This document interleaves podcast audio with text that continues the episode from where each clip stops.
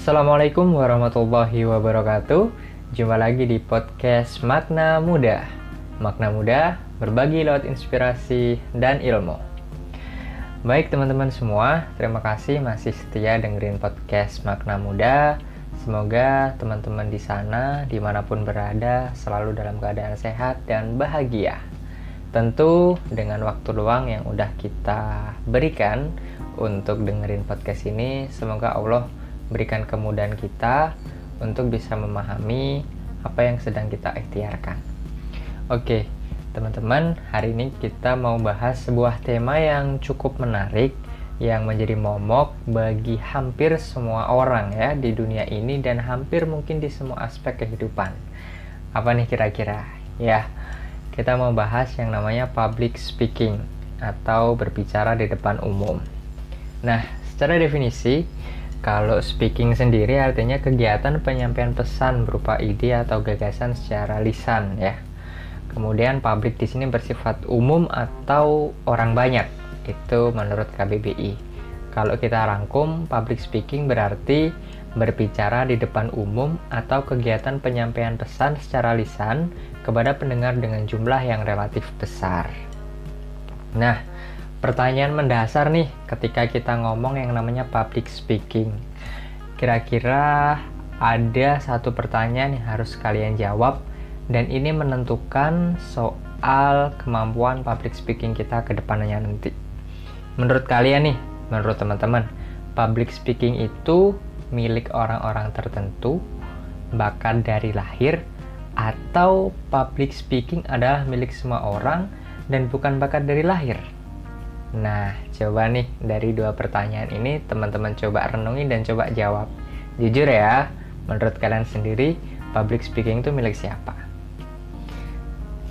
Nah, setelah kalian jawab, tentu semua orang punya jawabannya masing-masing ya. Cuman di sini aku mau berbagi sudut pandangku, aku mau berbagi tentang memandang public speaking dari perspektif yang aku pahami sebelumnya aku mau cerita bahwa aku ini seorang speaker ya, English speaker. Jadi aku sekitar tiga tahun, tiga tahun aktif di debat bahasa Inggris sejak di kelas 1 sekolah menengah atas. Kemudian sempat juga ngelanjutin di kampus, ya tapi nggak nggak sampai satu tahun aku udah berpindah haluan ke organisasi waktu itu. Jadi uh, sebagai seorang debaters, sebagai seorang English debaters, yang alhamdulillah waktu itu aku juara di tingkat provinsi Jawa Timur. Kemudian juga sempat ke nasional, mewakili Jawa Timur di tingkat nasional.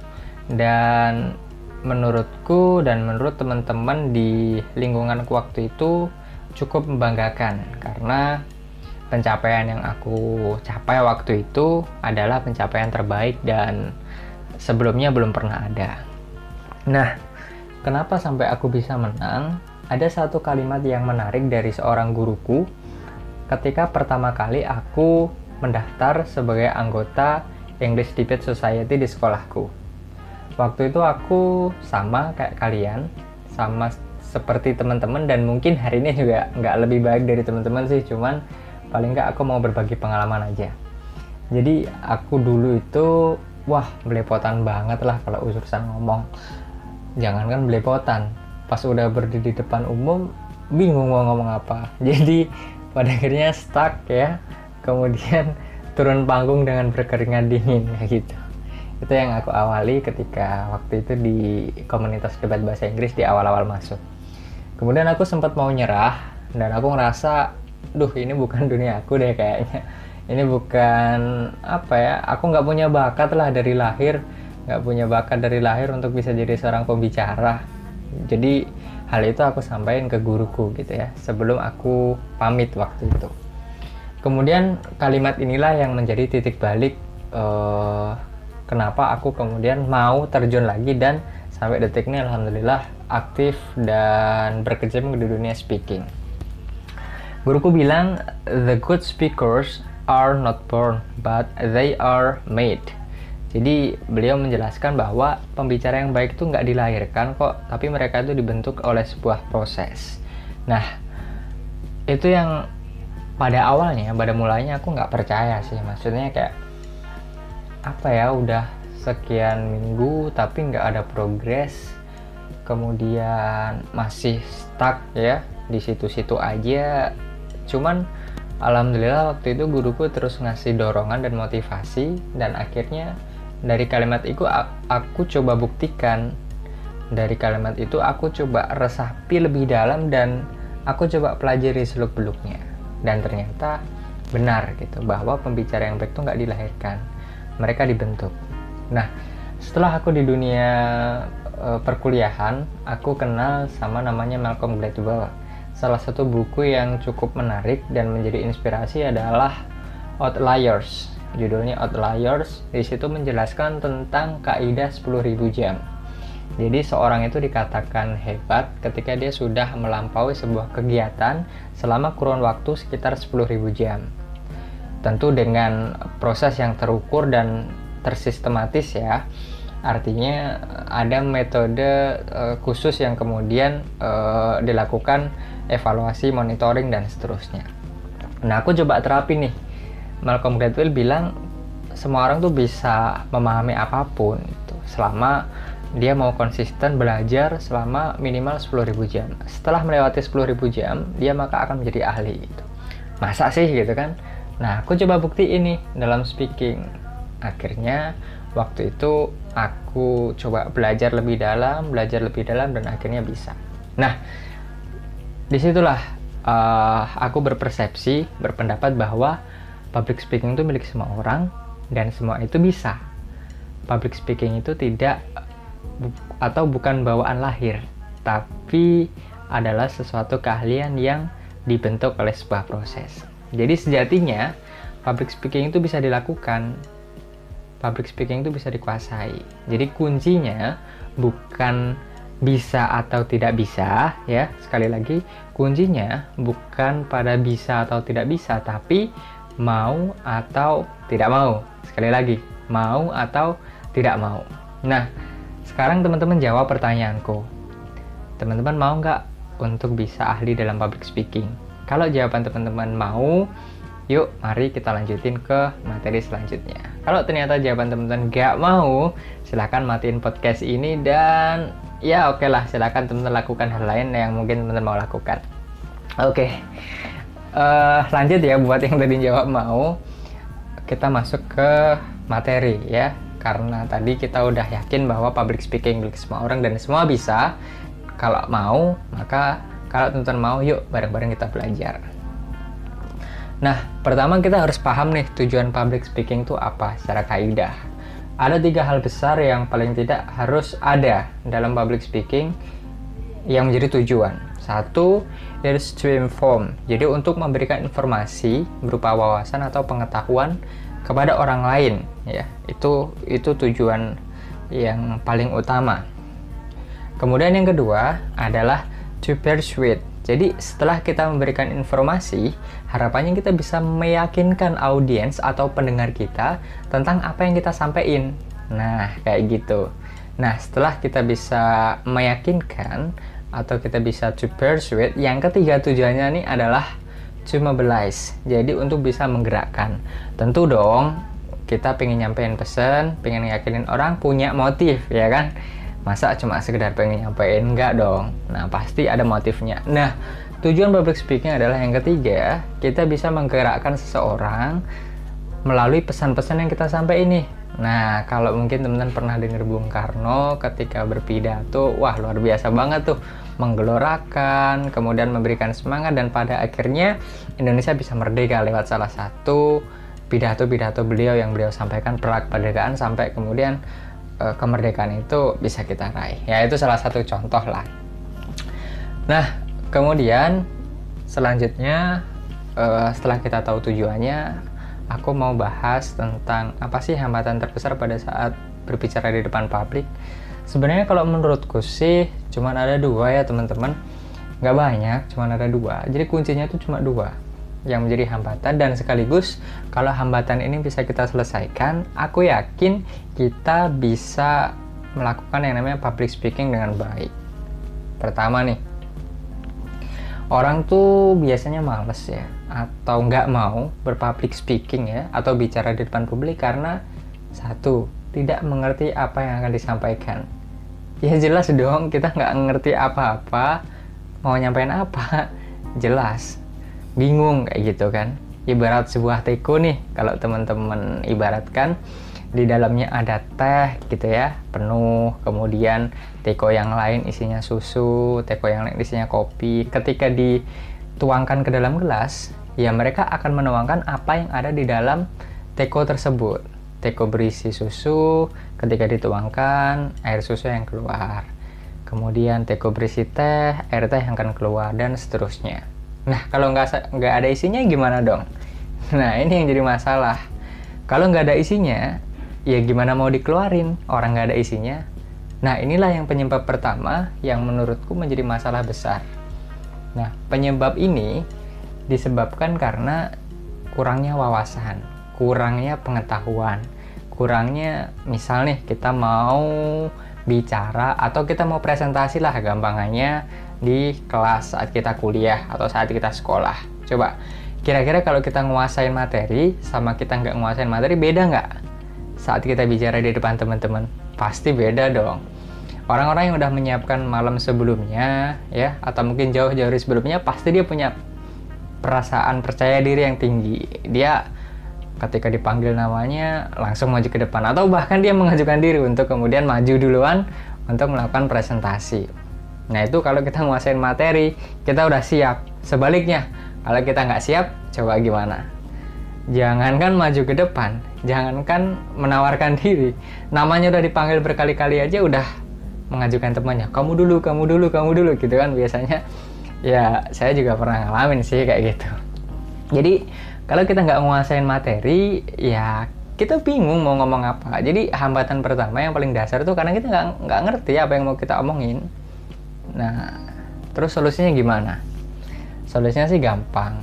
Ada banyak hal ya apalagi uh, hari ini 2020 era internet era keterbukaan kita bisa belajar dari mana pun. Kita bisa belajar dari siapa pun dan bahkan antar negara, bukan hanya antar kota, tapi antar negara kita bisa belajar. Saranku nih buat teman-teman untuk mengatasi permasalahan yang pertama adalah teman-teman satu harus sering baca. Nah, baca ini luas teman-teman. Terserah kalian mau baca apaan. Ya, sebagai awalan sih boleh lah kalian baca sesuatu yang enjoyable dan menarik buat kalian. Misal kalian baca Line Today, maybe atau mungkin baca tweet di Twitter atau mungkin baca ya berita-berita di timeline Instagram kalian atau mungkin di Facebook ya terserah lah baca infografis dan seterusnya.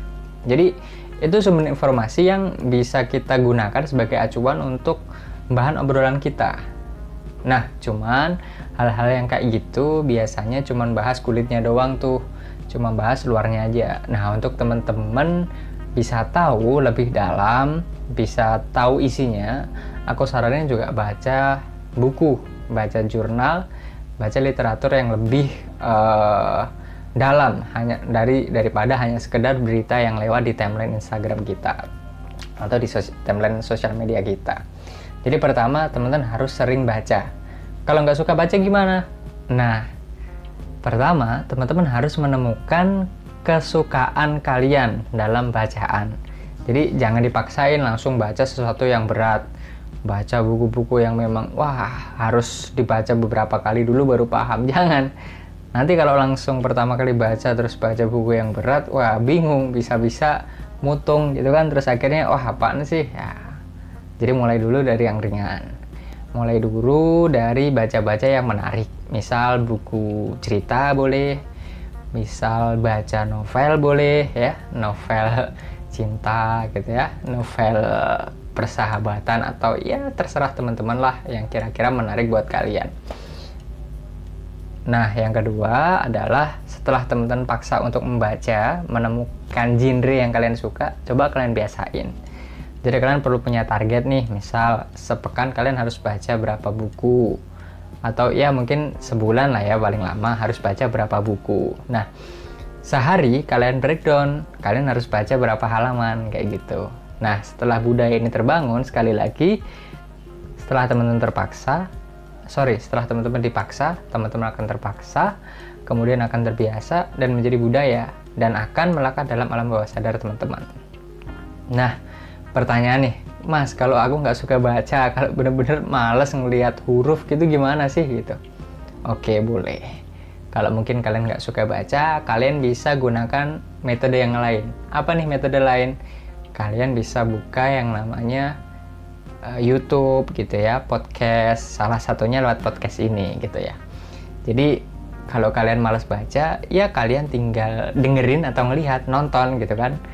Dan itu mungkin lebih dalam tanda kutip lebih enteng ya daripada harus baca dan mungkin lebih menarik karena lebih interaksinya ada antara penyampai pesan dan uh, penerima pesan atau antara kalian dan seorang yang sedang bicara kayak gitu mungkin bisa lebih hidup ya mungkin itu bisa jadi gitu nah kalau ternyata mas aku juga masih males dan gimana ya mas kalau ngeluangin waktu buat nonton YouTube apalagi harus nonton materi-materi yang berat atau dengerin podcast-podcast yang bukan podcast yang menarik gitu kayak susah gitu itu gimana mas Oke deh, masih ada yang ketiga.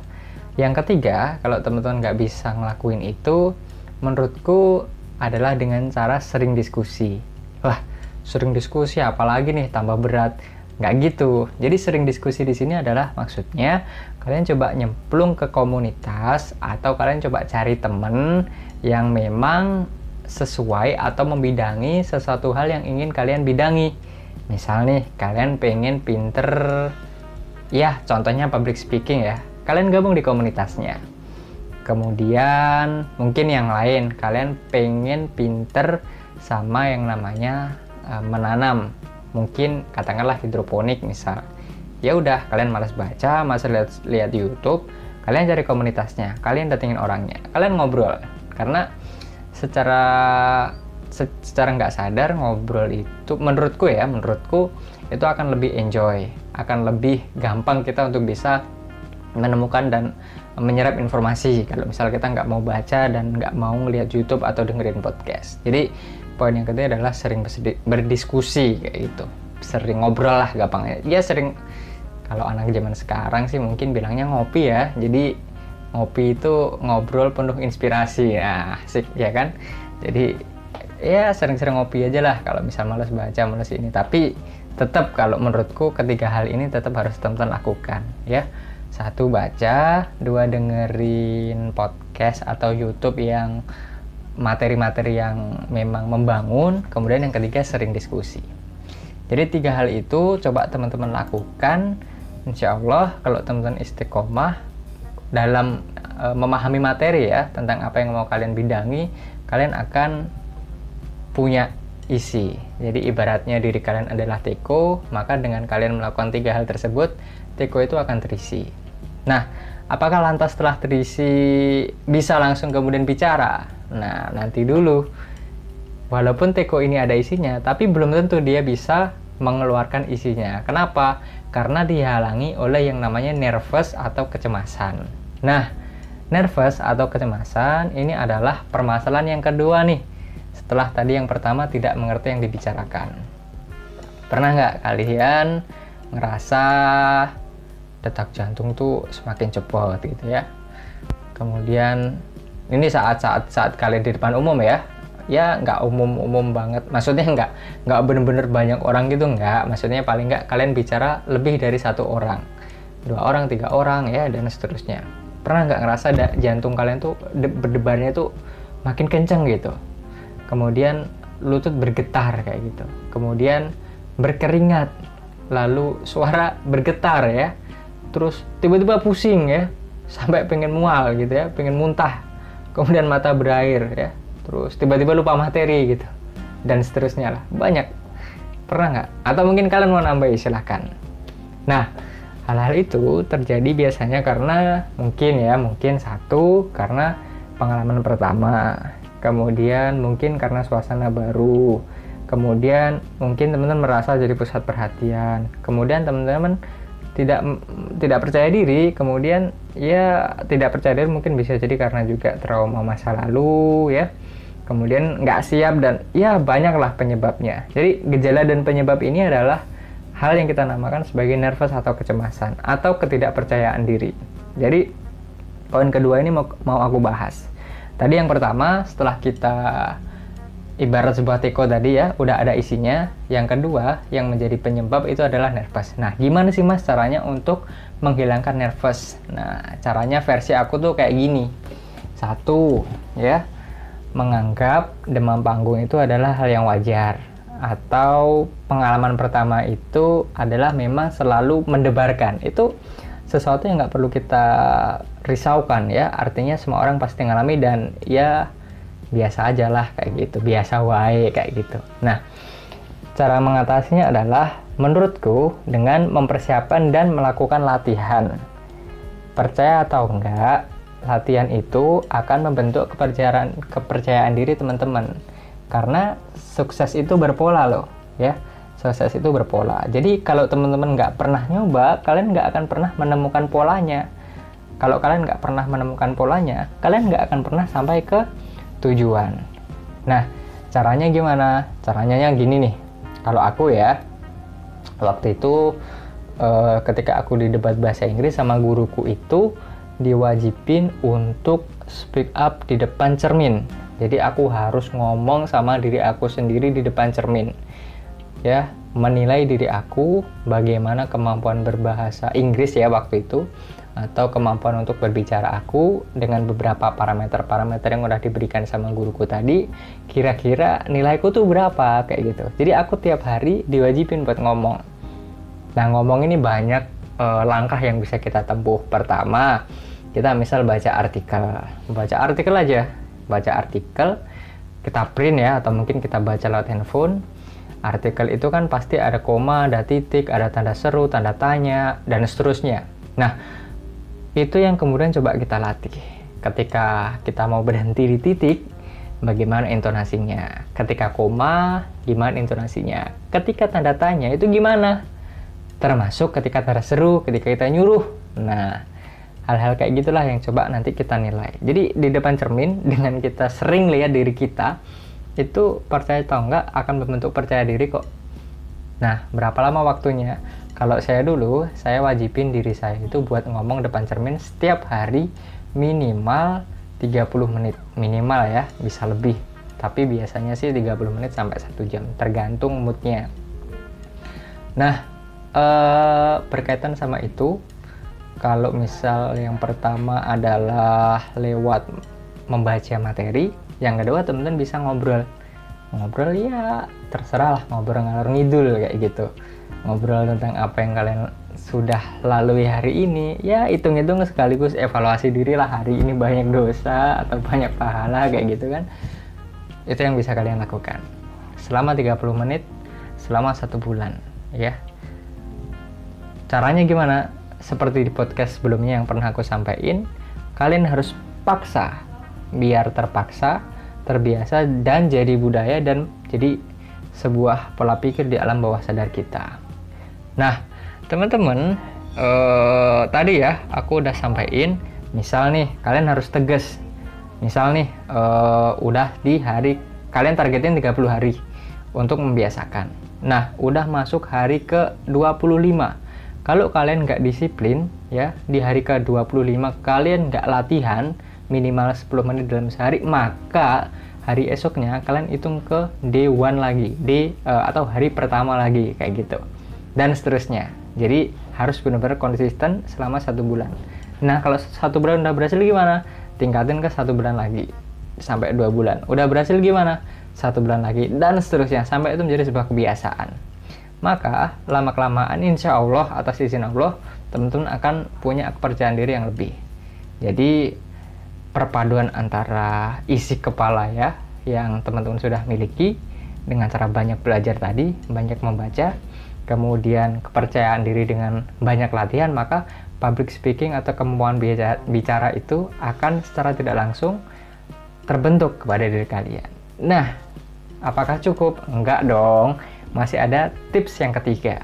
Jadi yang pertama tadi cara mengurangi ketidaktahuan atau mengatasi ketidaktahuan, yang kedua mengatasi kecemasan, yang ketiga praktek, ya kan?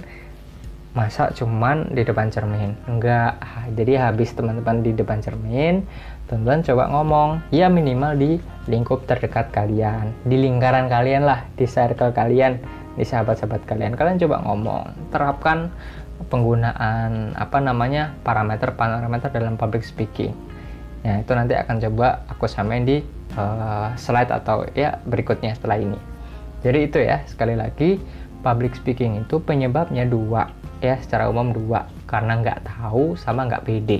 Kalau nggak tahu ini udah diatasi, pede ini udah diatasi, aku yakin kamu bakal jadi a good speaker ya, a great speaker bahkan bukan hanya good.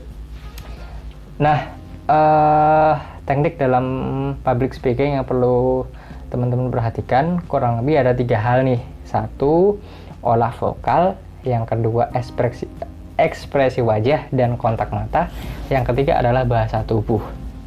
Nah olah vokal apa aja?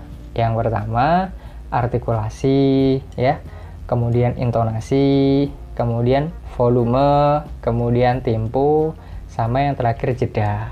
Nah ini terkait olah vokal. Teman-teman harus perhatikan dan teman-teman harus latih nih, biasakan dengan cara apa? Dengan cara ngomong di depan cermin tadi. Volumenya nih, misal kalau ada sesuatu yang memang penting agak ditingkatkan, kemudian agak diberi jeda, kemudian temponya, artikulasi atau kejelasan pengucapannya, intonasinya, dan seterusnya. Itu kalian latih. Nah, yang kedua, ekspresi wajah dan kontak mata. Tipsnya adalah satu, melihat langsung ke audiens. Jadi kalau aku nih ya, kalau aku setiap aku mau speaking di depan audiens, di depan seluruh penonton ya, atau ya peserta seminar dan ketika aku ngisi materi lah gampangannya. Aku pertama kali maju ke depan, ketika aku menyapa mereka, aku menatap mereka, uh, aku menyapu seluruh ruangan. Apa yang aku lihat mata mereka karena dari mata turun ke hati. Cie. Iya iya.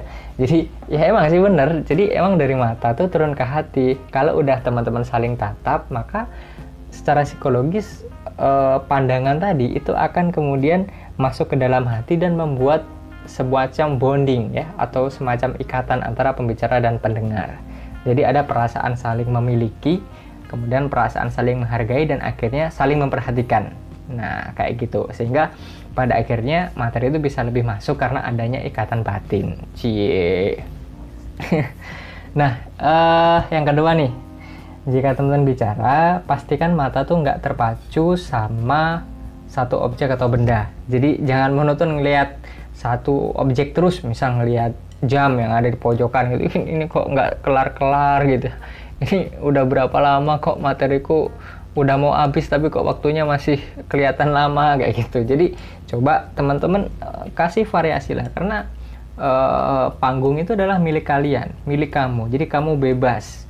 Kalau perlu kamu datengin tuh satu-satu penontonnya, kamu ajak interaksi secara personal kayak gitu kan. Itu akan lebih mengena dan teman-teman percaya atau enggak audiens itu akan lebih merasa ada semacam ikatan dengan teman-teman datang mereka dan komunikasi personal kayak gitu. Kemudian yang ketiga adalah jangan terfokus pada selain audiens. Jadi karena tadi apa tujuan public speaking? Ayo masih ingat nggak? Tujuan public speaking adalah to inform.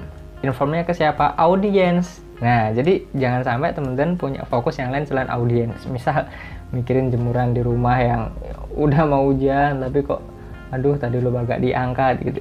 Ya pokoknya ketika kalian udah maju ke depan panggung, fokus kalian di audiens, jangan mikirin yang lain. Jadi pastikan ya tadi uh, berkaitan sama persiapan sebelum kalian maju ke panggung pastikan semuanya udah clear kayak gitu. Jadi nggak ada pikiran lain kayak gitu. Nggak ada pikiran lain selain menyampaikan materi ke audiens dan materi ini bisa diterima dengan baik oleh audiens.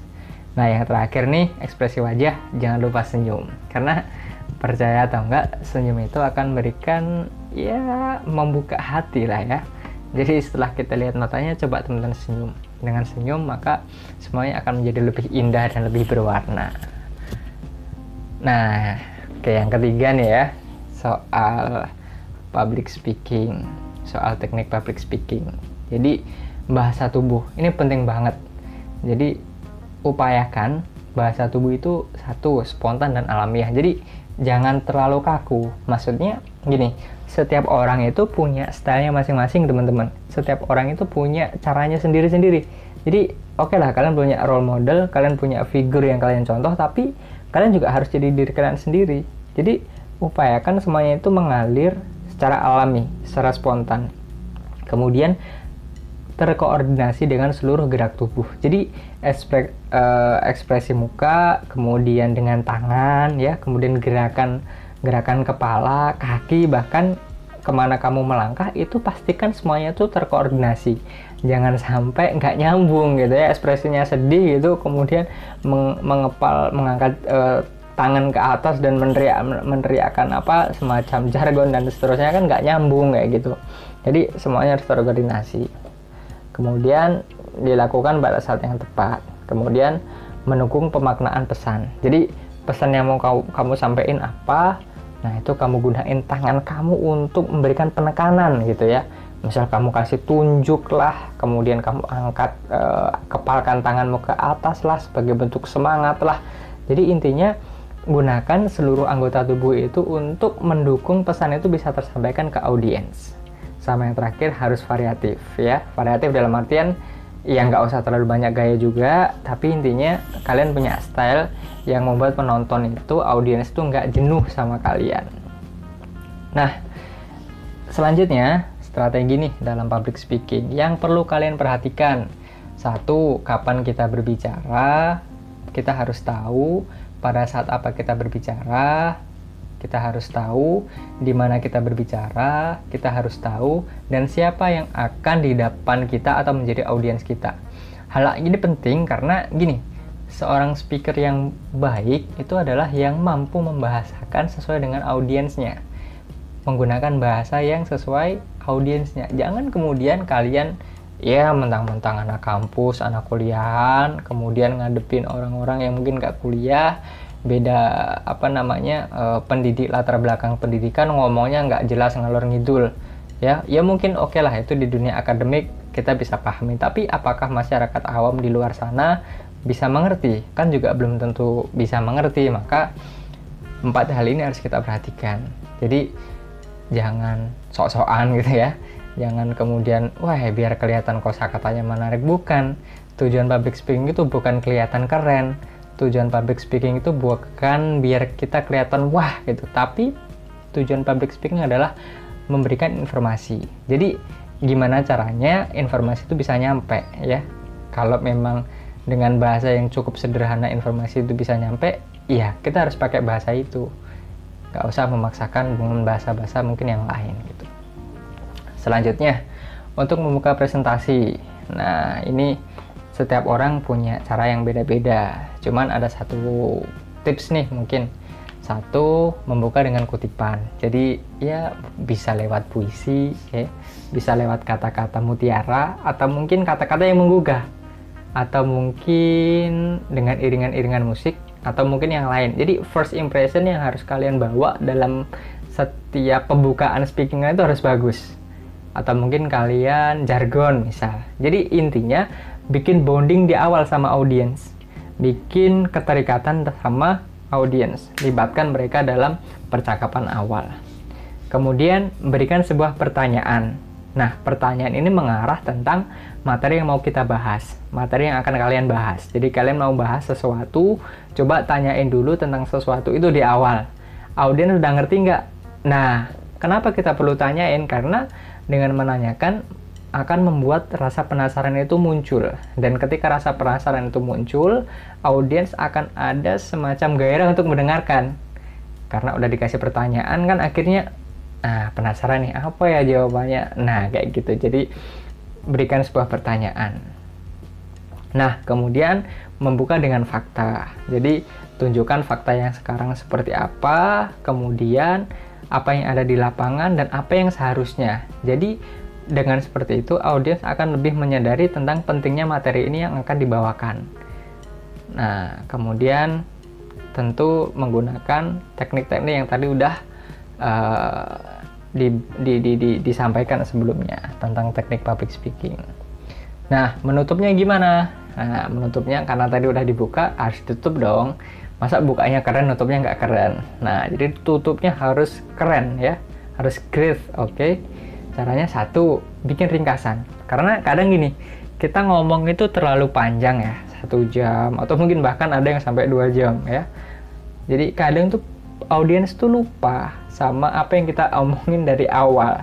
Ya mungkin karena saking menikmati atau mungkin pikirannya ke mana-mana atau mungkin ngantuk gitu ya jadi kadang lupa nah kamu di akhir harus bikin resume ringkasan ya intinya secara keseluruhan materi itu ngomongin apa sih gitu coba sampein di akhir atau kamu juga bisa katakanlah ya studi kasus lah coba tanya ya sebagai bentuk bonding juga ke salah satu audiens tentang coba simpulin atau apa hikmah yang bisa kita ambil dari materi ini dan seterusnya. Jadi itu akan membuat konsentrasi audiens itu kembali kepada kamu dan secara nggak langsung dia akan mati-matian mengingat, waduh ditanya nih tadi apa aja yang diomongin. Nah, akhirnya eh, pacuan daripada keingintahuan ya atau otak yang kemudian berputar mengingat-ingat materi itu kemudian akan membuat materi yang kamu sampaikan waktu itu akan menjadi lebih mengena dan teringat gitu. Kemudian yang kedua, kutipan pernyataan yang memotivasi. Ya, tentu dong kalian harus ngasih motivasi. Kemudian yang terakhir, kasih slogan tertentu atau gini, biasanya kalau aku eh, dalam ke kesempatan untuk bicara adalah memberikan kutipan ya atau slogan yang bisa diingat atau prinsip hidup lah yang kemudian jadi patokan oh satu kalimat ini jadi pedoman misalnya kayak gitu untuk menutup presentasi. Nah kesimpulannya pembicara yang baik itu gimana pembicara yang baik adalah yang mampu to inform to persuade and to mobilize. Jadi pembicara yang baik itu mampu memberikan informasi mampu menyampaikan audiens dan mampu menggerakkan. Bukan hanya sekedar tahu bukan hanya sekedar yakin tapi bisa memberikan impact. Sehingga sekali lagi teman-teman aku mau bilang tentang apa yang di awal tadi aku tanyain bahwa public speaking adalah milik semua orang ya. Public speaking adalah milik semua orang, bukan bawaan lahir dan semua orang bisa asalkan dia mau. Ada kaidah 10 jam, teman-teman harus paksa ya, biar terpaksa, terbiasa dan memudaya. Tidak ada orang yang benar-benar hebat termasuk dalam public speaking, yang ada adalah orang-orang yang mau berproses menjadi hebat, termasuk hebat dalam public speaking. Maka, kunci kesuksesan adalah mau berproses. Selamat belajar menjadi seorang pembicara yang baik yang mampu menggerakkan. Terima kasih udah dengerin podcast Makna Muda di episode kali ini. Sampai jumpa di episode berikutnya. Sampai jumpa di episode berikutnya di Makna Muda makna muda, berbagi lewat inspirasi dan ilmu. Sampai jumpa. Assalamualaikum warahmatullahi wabarakatuh.